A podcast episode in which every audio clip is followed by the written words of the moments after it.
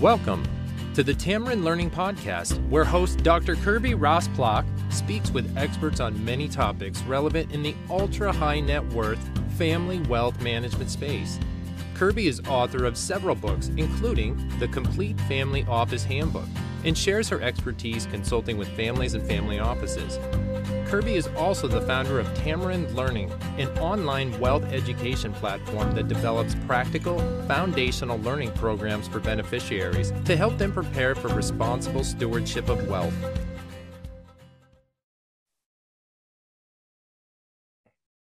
Welcome to the Tamarind Learning Podcast. My name is Kirby Rosplock. I'm your host today, and today we're talking about ethical wills and legacy of values. So I'm so happy to have with me today Iris Wagner. She is the founder, president, and CEO of Memoirs Productions, and she's a longtime dear friend who has done some incredible work in the family wealth space to help families bridge continuity and to capture their values and their stories and their significant life events in a way that gives me goosebumps. Because she's just an amazing visionary in this space. And so a little bit more about Iris, you know, when she was a young girl, she had a passion for connecting with others. And as a gift to her family, she would make homemade, like Hallmark type cards that just captured people and their spirit and everything about them. And that is just a great little tidbit about Iris and how she really understood the importance of deep human connection, feeling heard, being seen, being understood, and finding ways to connect really deeply with others.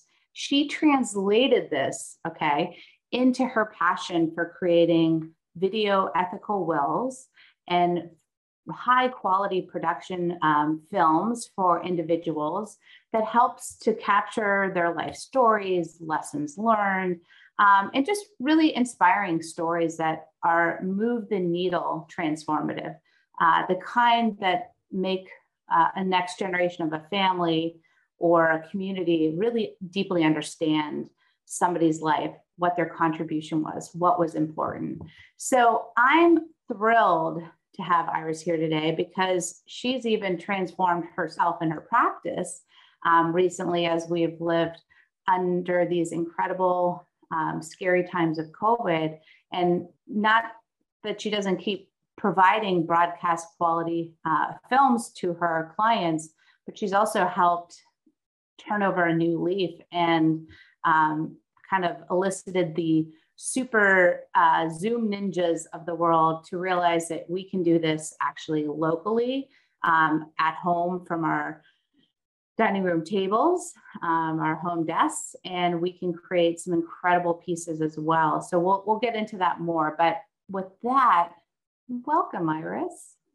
Thank you so much, Kirby. I'm so thrilled to be here. And I want to just start off by saying a little story, perhaps, starting off. I just had a call a recent while ago, first thing in the morning, from a roughly 50-year-old daughter of a client that we filmed, who her father, who's now passed, was a reformed alcoholic, 27-year alcoholic, and he overcame and managed to run a very, very successful real estate business, family business.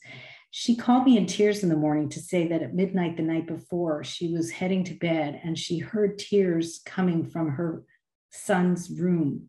Her son, who was actually plagued with a cocaine addiction, 17 years old and starting with a cocaine addiction.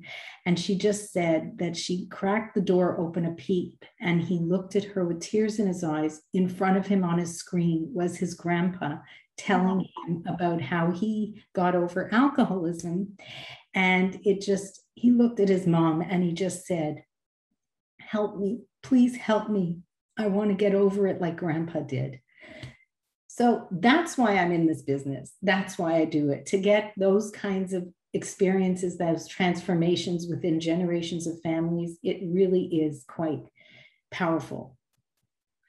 Well, you're making me cry. I know that was hitting at your heartstrings as well. And I think you know, that's what's so powerful. And maybe people don't understand, you know, what exactly is an ethical will and how do those moments that you just described, how do they factor in? I mean, an ethical will might sound formal and, you know, at a distance, but what you just shared is so real, so palpable. So maybe you can help us, you know, navigate the two. Sure.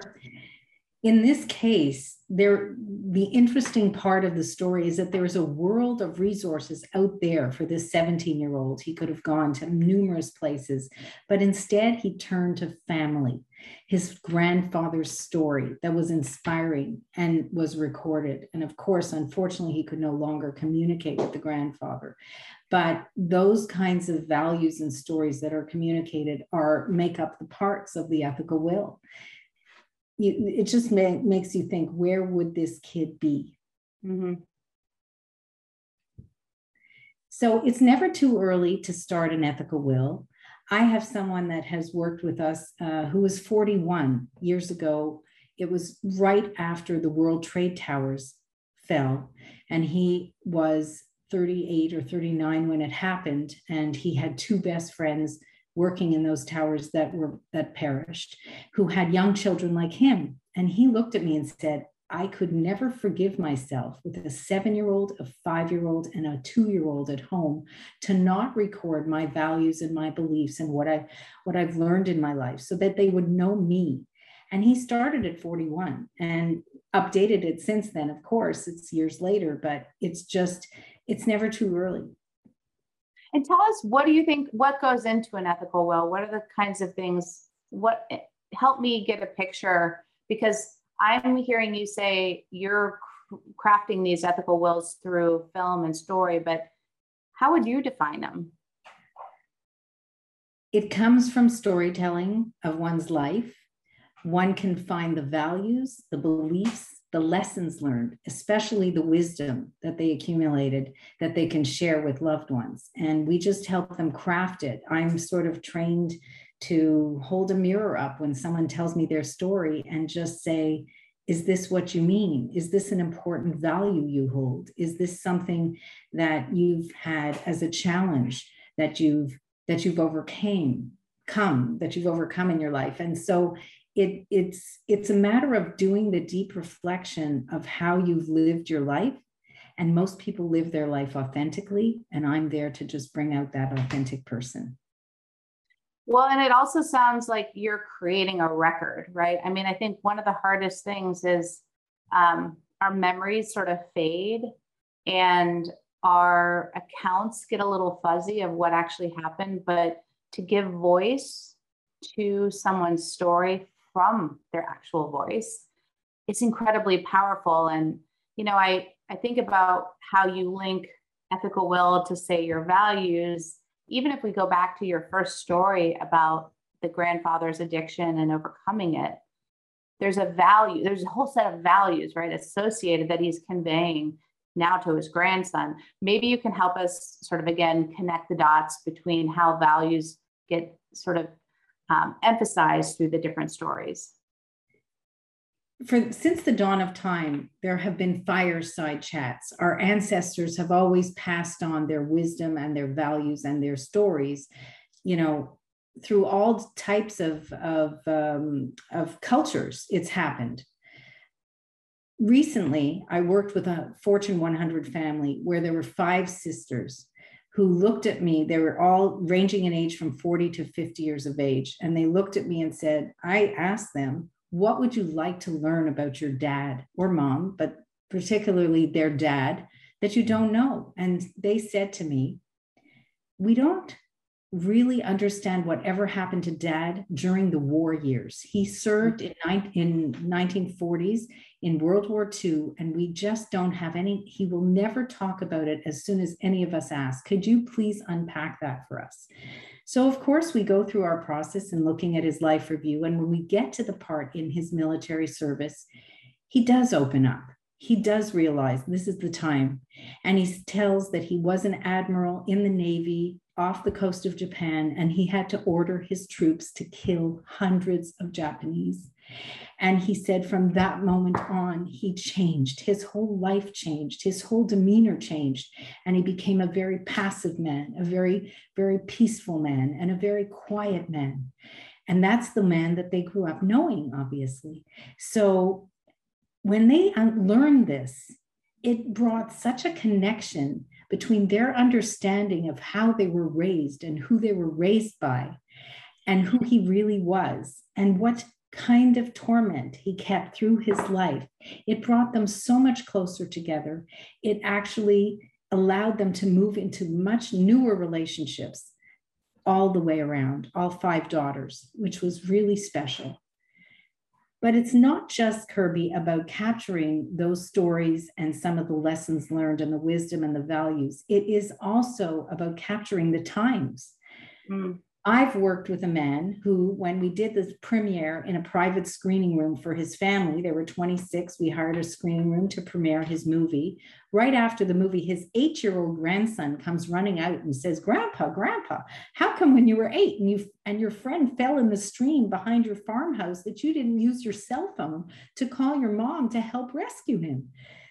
So his grandpa winked at me and looked and said, this was 1936. There were no cell phones. We didn't even have a landline. And we had a party line, and I had to run to save his life. I mean, that child is an internet native, not an immigrant like we are. That child is a cellular native. We didn't grow up with cell phones, right, Kirby? So it's a whole new thing that you have to communicate to allow the next generations to understand, you know, the technology and the life and the times that people grew up in. So that's really important. The other option that people have is it's easy to find the values when you're sitting around the Thanksgiving table. And I'm always one to blog about this and remind my clients, don't forget, when you're all around Thanksgiving, put an iPhone down, put any kind of recording device, and start asking the elder in the room about their life and their times in those days, because those are little precious recordings. You don't need me on Zoom or with a full crew to record it. It can be done oneself at home. Yeah, I think that's something I've really appreciated about you, is how accessible you're making this process to different individuals who either want to make it sort of a capstone of their life and wherever they are age-wise, and maybe can afford and want to do a premiere, but then also making it accessible to those that maybe don't have the means to, or quite honestly, don't want to spend the expense and the time. Because I think it's a yes, and it's about the outcome of what you create, but it's also, what I'm hearing you say, is the experience, right? The powerful experience that occurs through the process.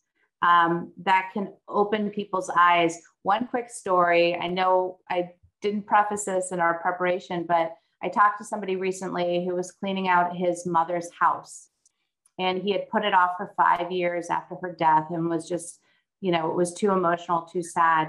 But he said once he got in her house, and this was someone who, you know, first generation was in Germany, second generation came to the United States, and his mother was survived World War II.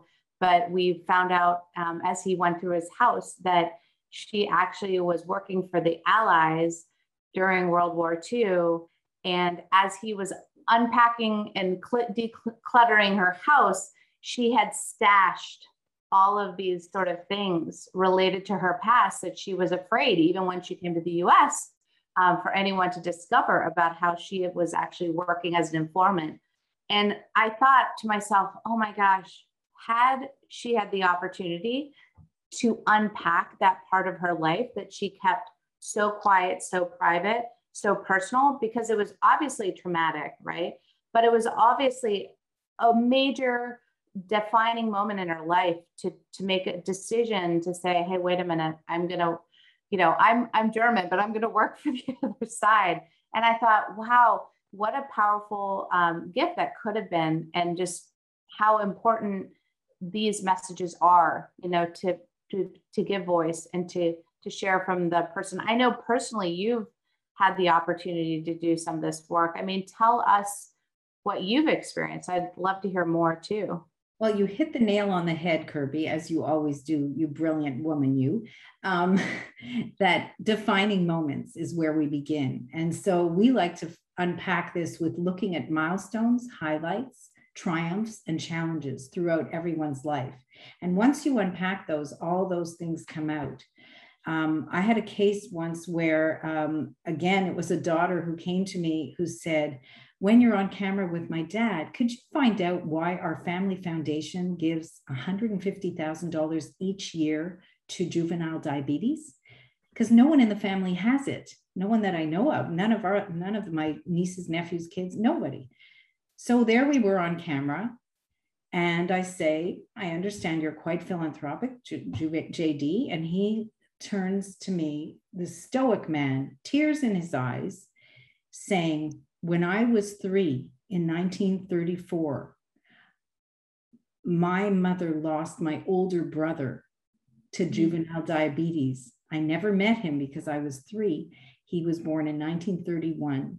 And from that moment, my mother changed. As I was told, when I was 17, he said, she died of heart problems. Her sister said that her heart was never the same after she lost her first son. She was never the same woman. So at that age, he vowed to give a certain percentage of his income every year to juvenile diabetes in honor of his mother. I'm going to get verklempt again. In honor of his mother, so that another mother might not have to suffer what she did. And he built an amazing, huge multinational business, and they give now millions of dollars to juvenile diabetes. And because once the family heard it, the daughter and the sons, they changed the bylaws of the family foundation to say that in perpetuity, they would always give that percentage to juvenile diabetes. How powerful is that? And I had no idea. My crew was crying. I was crying. The man was crying. I learned a lesson, big lesson. Do pre-production interviewing to understand every aspect of a secret or a, unfound treasure, like you just told, of knowledge that they have that they've never shared before. And when I asked him, how come nobody knows? He says, nobody's ever asked me. Yeah.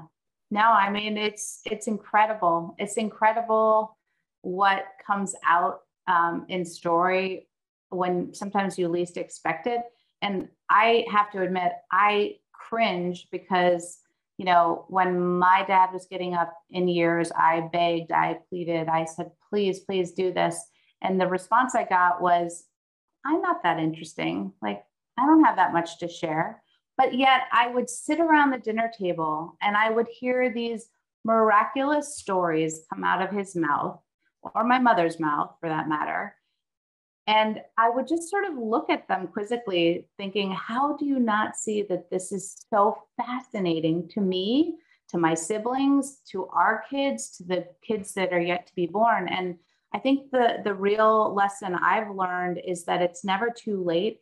I still beg my mom to share more of her stories. And I will sheepishly admit I've recorded her on more than one occasion when she hasn't been aware, because I know that I want my kids, when they're a little bit older, to appreciate the incredible life that she's lived and my dad lived. Wow, that's a great inspirational story, Kirby. I know your heart's in the right place. That's fantastic. And don't worry if you do it secretly. One day you could just surprise her and tell her that you've done it secretly. And I think deep down, she'll be relieved because she won't have done the whole camera thing maybe and been nervous about she just did it naturally with you and didn't know. So sometimes, sometimes I don't tell the client I've pressed record already and they're just yakking away. Those are the best moments. They're really...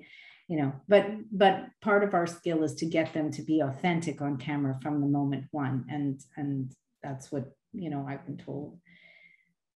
Well, Iris, you provide a tremendous gift for individuals who probably don't even necessarily want it for themselves as much as they know there's something important to share with others. I hope more families will find you and discover the power of creating an ethical will and capturing some of these milestones and important stories. And let's face it, we are unlocking, you know, past successes, failures, and major life events that likely transfer a lot of important values and knowledge and experience to future generations. And at the end of the day, we need that continuity. We need to honor that heritage. We need to celebrate where we come from. And I can't think of any better way than to do it with an ethical will or a legacy video or something like that you create. Mm-hmm. If I could just say, if you've ever seen the article in Esquire magazine a number of years ago, an interview of Robert De Niro, which was kind of an ethical will interview. They were looking at his regrets in his life. And he said that his biggest regret in his life was not recording his mom and dad before they passed about their journey from Italy to New York, that immigrant story. And he said it's his biggest regret. He lives every day, especially because he had the access to film crews and cameras and producers. He could have done it in a second, and he never got it for his kids. He knew the story in his heart, but he wanted his parents to tell it and didn't do it. Biggest regret. So there's something to be said. Robert De Niro has, you know, a lot of influence out there and still couldn't make it happen. So people shouldn't wait. People should not wait also, especially in our times now with COVID-19, the way it is. You just never know. Yeah, well, I agree. And honestly, that's the other thing I love about how your practice is transformed. I mean, you're helping people real time right now do this. Sign up with Iris, because you can work through virtually and capture this and kind of be your own production filmmaker all yourself with all the great technology we have at our fingertips today. And so I would really encourage people to take a look at Memoirs Productions, see what work Iris is championing and how it might open some secrets, unlock some doors to your family, your past, and really just help bring you closer together. Because ultimately, that is what's so powerful. An experience like this is foundational family building. I mean, we can't do much deeper work that can help align families, get them on the same page, and quite honestly, heal a lot of wounds potentially that maybe you don't even know are there. And again, I can't thank you enough, Iris, for being with us today on the Tamarind Learning Podcast, where we wanna showcase and work with and highlight the great work that our peers are doing in the space. So we'll hopefully you'll come back and share more. Oh, I can. I have lots of things to help people learn what the transformation is through the process that we use. I have lots of more stories to share about that. So I'd be glad to come back if you'd like.